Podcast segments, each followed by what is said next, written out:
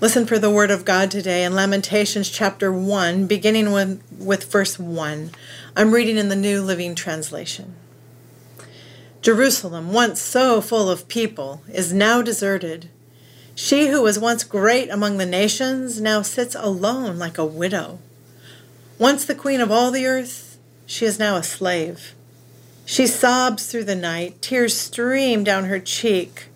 Among all her lovers, there is no one left to comfort her. All her friends have betrayed her and become her enemies. Judah has been led away into captivity, oppressed with cruel slavery. She, Judah, lives among foreign nations and has no place to rest. Her enemies have chased her down, and she has nowhere to turn. The roads to Jerusalem are in mourning, for crowds no longer come to celebrate the festivals. The city gates are silent. Her priests groan. Her young women are crying. How bitter is her fate! My groans are many, and I am sick at heart the Word of God. It was my first very bad day of my life. I don't have a lot of memories from childhood. I remember this one.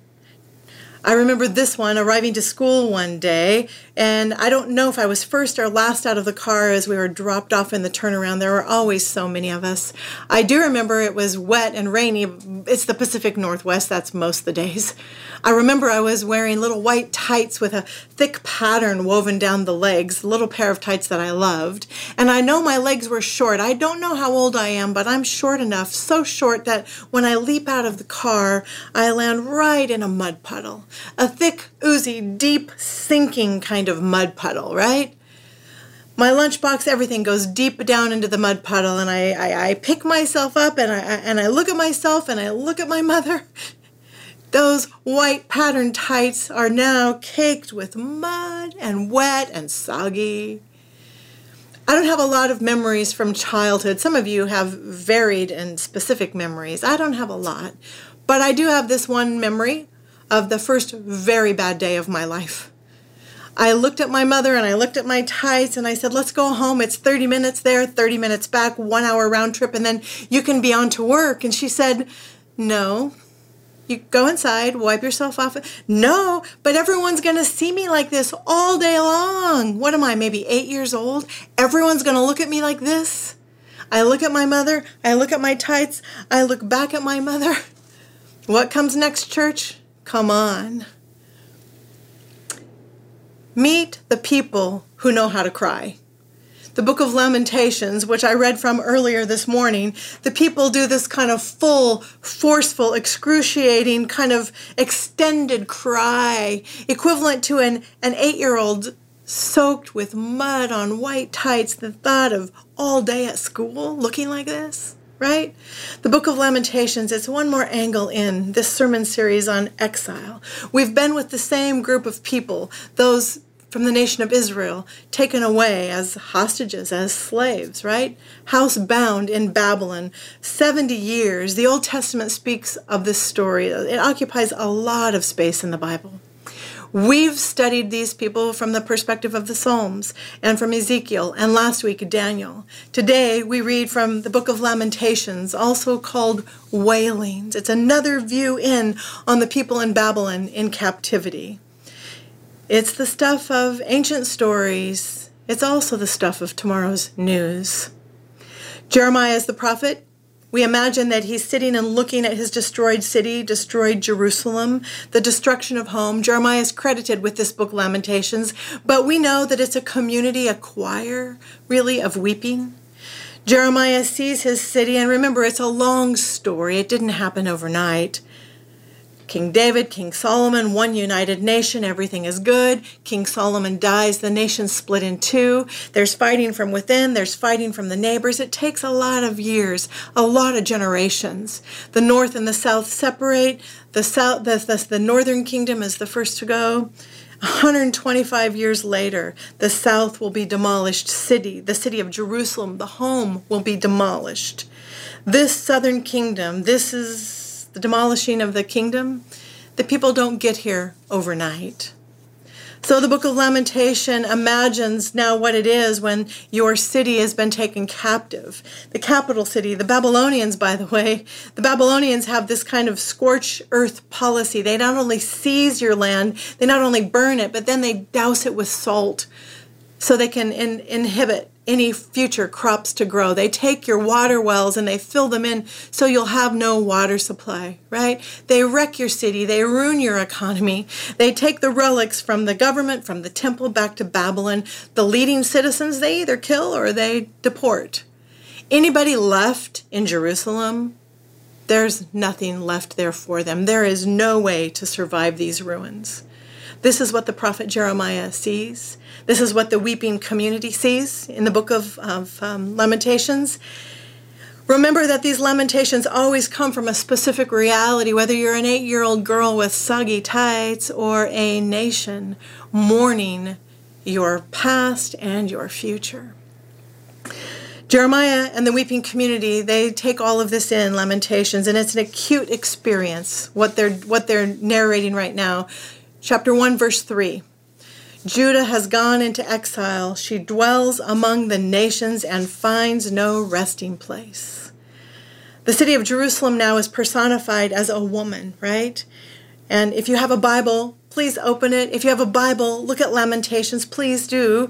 If you would read Lamentations this afternoon, terrific, because you'll notice some things right away. I suggest you read in an easy listening version, something like the New Living Translation this afternoon, and take note. Lamentations verse uh, chapter 1 will talk about the death of the city. Lamentations chapter 2 will talk about a God who is sovereign and humans who suffer. suffer. Chapter 3 will ask us to check our worship. Check your worship. Does it honor those who suffer? Lamentations chapter 4 will ask us if our lament honors a God who is still at work. Lamentations chapter 5 asks us to join the community, the suffer community, and the, the suffering community in lament. And remember that answers won't be self evident immediately. But most interesting about this short book in the Bible is the clever way the poem takes shape. Now, this isn't just for poetry nerds. Stay with me for a moment. Look, when you're opening your Bible, that the chapters all have 22 verses. And those 22 verses have three lines, and those three lines each begin with a different letter from the alphabet. The Hebrew alphabet, A to Z in English, or in the Hebrew alphabet, um, Aleph to Ta, right? There will be one of the books, Lamentations 3, one of the chapters, Lamentations 3, where it will be compounded and intensified so that so that everything is triple. It's named in triple amount. It's intensified, 66 verses instead of 22. From A to Z, the suffering is named from A to Z. You know the game you play when you go on a road trip where you look out the window and you try to find something with the letter of the alphabet? I, I don't know if that game has a name, the alphabet game. and you're you're driving on the way to Yosemite and you're not done until you find a Z, right? You know, all the zebras out there. That's what's going on in this poem. From A to Z, the poet names it. And it's not over until every letter has been named more than once. Why do this? Why organize a poem like this? Is it a clever device? Maybe. Is it to bring some kind of pattern or order to chaos and grief that feels out of control? Maybe. Why organize a poem like this? From A to Z, from Aleph to Ta, the fullness of suffering is named. The completeness of suffering, the completeness of grief is expressed from A to Z. The lament is stretched as far as one could go in many of the Psalms of lament. It's only a few verses of lament before they're speaking this confidence in God, but not the book of Lamentations. The lament is stretched. Itemize or count your losses. You know the old song, Count Your Blessings, Name Them One by One? This, this is the opposite of that. Count your sufferings, name them one by one from A to Z. What is it that's been taken from you? Name it. What is it that's making you angry? Name it. What is it that you're missing? Name it. What is it that's calling, causing you sleeplessness? Name it. What is it? Is it guilt? Is it confusion? Is it sadness? Name it. Is it about God? name that too. The Book of Lamentations, the lamentor, the lamenting community, the poet refuses to clean up the language. So, in the first chapter only, if you were to underline the kind of honest and gritty sufferings, there's slavery, there's abandonment, there's being despised, there's feeling faint, there's being uh, walked on or trampled on or crushed, there's harsh labor, there's being tormented, there's violence. Some of it is sexual violence against the body, there is shame. Lamentations teaches us that we don't find comfort by pretending things aren't as bad as they are. Suffering hurts and loss matters. So much hurt and so much, much loss that we might have to go through the alphabet more than once. So, for the past two weeks, I've been noticing something in, in some of us, maybe in your home too, right? I can feel it in myself actually. Some of us are saying, can things get any worse? Someone said it to me this morning. Can it, can it get any worse? How much more can we handle? I wonder what's coming next. Do you remember a couple of weeks ago when the, the earthquake came and some of us said, yeah, why not? I mean, yeah, sure, it's 2020, an earthquake too. That makes sense. How much more can we take?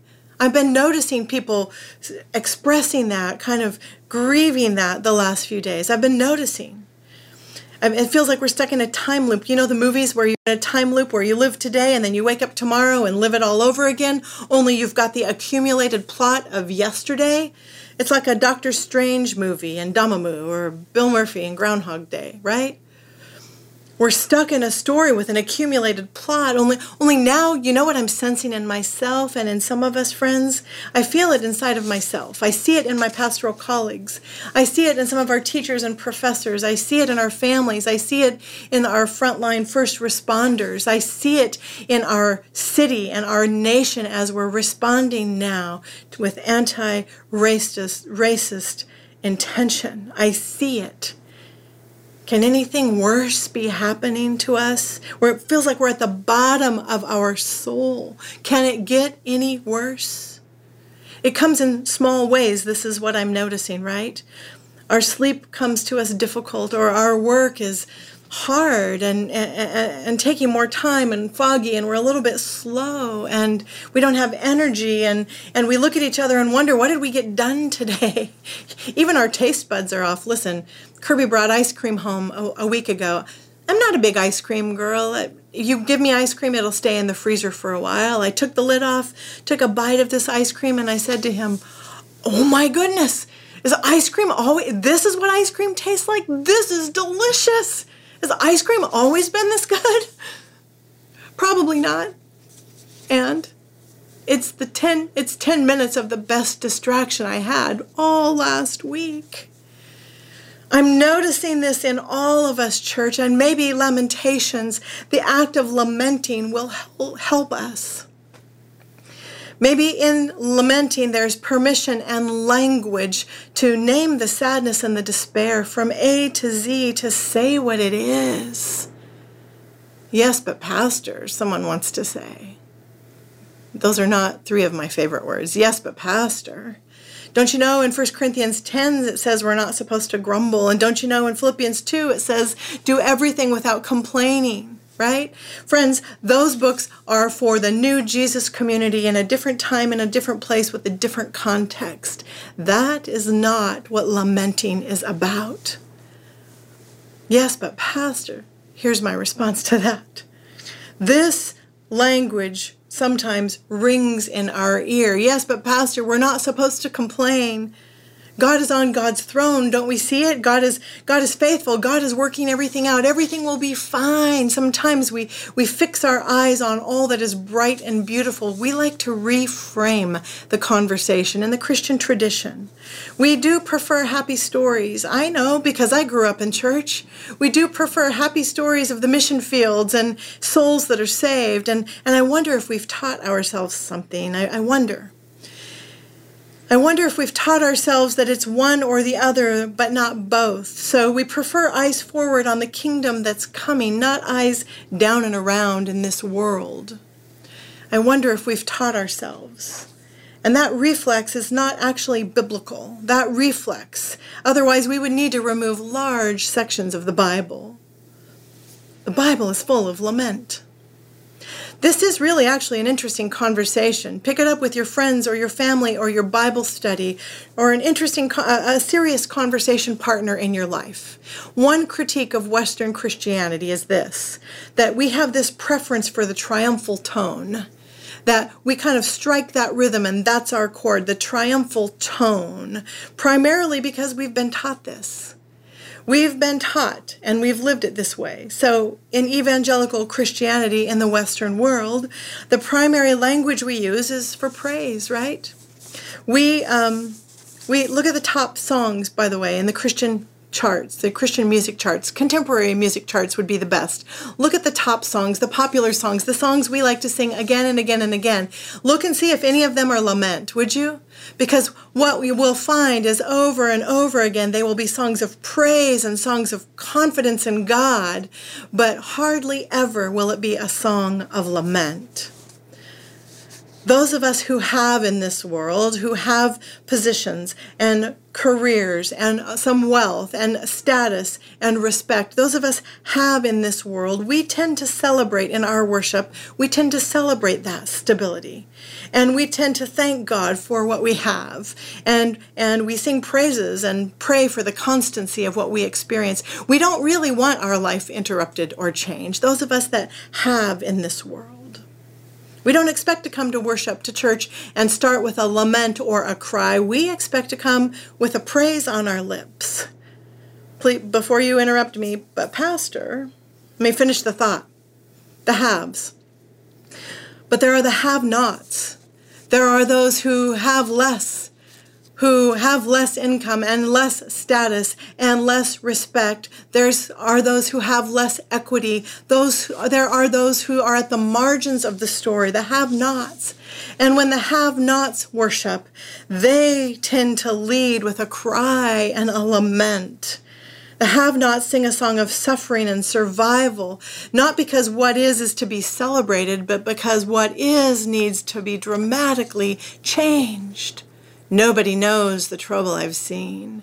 Sometimes I feel like a motherless child. Precious Lord, take my hand. These are the songs of lament. I must tell Jesus all of my troubles. Check the top Christian contemporary worship songs and ask yourself, we should ask ourselves here at the church, what are we singing? Have we saved laments for Good Friday and Silent Sabbath? Are we able to lament together? A lament. A lament is engaging God from the middle of trouble. What a lament does is mind the gap between where we are, between the current hopelessness and the hope that is to come.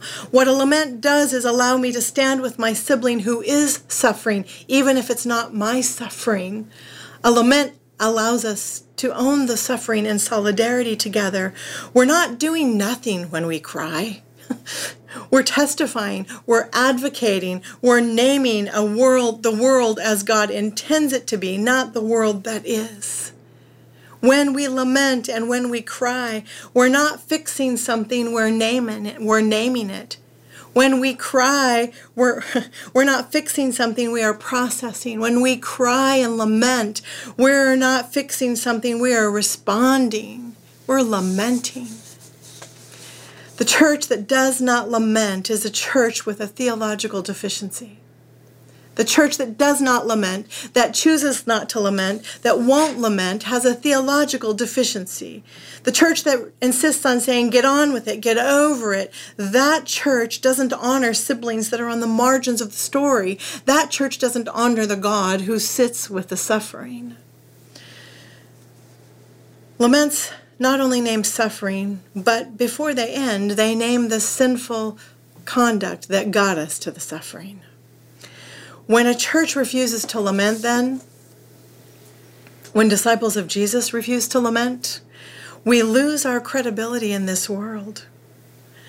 One of the reasons the Christian church has lost moral authority in the last few years in our country, I believe, and around the world, is because we refuse to lament these past decades how can we be healed from something we will not name and acknowledge? So, the author, uh, Soong-Chan Rah, who wrote this book, um, Prophetic Lament, he has helped me in the last few weeks. He says, The tragedy of our racial history requires the lament of a funeral dirge. What potential healing could occur if we're to take the example of Lamentations 1 in necessary truth telling? The city is deserted and the queen has become a slave. Affliction and harsh labor are part of the reality. How could we benefit from a funeral dirge that calls us to an honest depiction of the dead body in the room? There is so much right now that the disciples of Jesus bear witness to in our culture. There is so much in singing lament with alongside siblings who are suffering right now. And if we cannot do this in this cultural moment, then I wonder what good is our witness? If we cannot sing and lament with siblings who are suffering, why would anyone be interested in our gospel story? Why would anyone be interested in 28 in good ideas? Dr. Jesse Wilson, this week, I heard him recount a story, a scene from Riverside in 1998. Dr. Wilson was pastoring here in Riverside. He remembers the scene when the 19 year old Tyisha Miller was driving her aunt's car and pulled over because she had a seizure, a medical emergency. Her family went back home to Rubidoux to get help. Someone called 911. When help arrived, when the police looked in the window and the doors were locked, they decided to smash the window to get to her. She had a gun on her lap. Dr. Wilson says the story gets a little fuzzy right there, but in the smashing of the window, she reaches for her gun. The four police officers shoot 23, ra- 23 shots, I believe. And the 19 year old Tyisha Miller dies. Dr. Jesse Wilson, pastor at the Kansas Avenue Church during the time, remembers that year, 1998, and the year after, and $22 million the city of Riverside invested in a new conversation, in new policies, in candid and honest work about how to take care of one another. The Kansas Avenue Church became a leader in the city of Riverside because of its insistence of being in the conversation and moving it all the way to the end goal. Dr. Wilson, when he told the story this week, he said, We must understand and recover the power of lament. We don't lament well, and we need to recover that power and do it well. When there is tragedy in the world, Jesse says, don't say a word. Shut up and cry. Shut up and cry. Hmm. Someone needs to hear this today. I need to hear this today. Shut up and cry. Well, maybe I don't do tears. Well, then what is it that you do? Because grief needs to come out of the body, it needs to work itself out of the body. Shut up and cry. In this office, a lot of tears happen. Someone came in several years ago, and when I reached for the tissue box, I remember very clearly this church member said, I may need more than one box. Ever since then, I've always had three, three tissue box boxes tucked around this office because a lot of crying happens. Can we intentionally build lament into our community? What songs do we need to sing together? What prayers might we need to pray? Maybe some of us simply need to sit down with the alphabet A to Z a pen and paper in hand this afternoon and name it. Name all of the things from the past 12 weeks. From A to Z, give it names. Can some of us in our small groups and Bible studies, can we hold space for others who are suffering and allow them, allow them to name, name it, A to Z. Later on today, one of our church members, Omar Oliveira, will be honored by his family. Omar, Omar passed away last week. When Omar's brother Obed came this week to the church to talk, talk about it and to plan the, their memorial for Sabbath afternoon, Obed, Obed said, Chris, it's too much. It's like it's like a plot that's piled up. It's like too many things all at once. Chris, it's too much. First, we, it's pandemic and we went home and we've been isolated. My family, we haven't even seen each other all these weeks. And then and then Omar, he collapses at home with a medical emergency and by the time they find him, he's gone, he's gone. It's too much. And then and then George Floyd, and then I look around my angry world. Obed said, Chris, it's too much. And standing in the parking lot a few days ago, Obed and I, with our face masks on, we looked at each other, and all we could do was cry. Sometimes all we'll be able to do is cry. Lament is the language God gives us. Out of God's graciousness, God gives us one more way to relieve our pain lament. It will be halfway through the book of Lamentations, chapter 3, before the poet wakes up and says, Oh, I'm remembering a new thing. I haven't, oh, something's coming to me right now. God's mercies are new every day. Good things are happening in the world. But not every day will we be able to get to that part of the story. For the rest of the days, we might need to cry.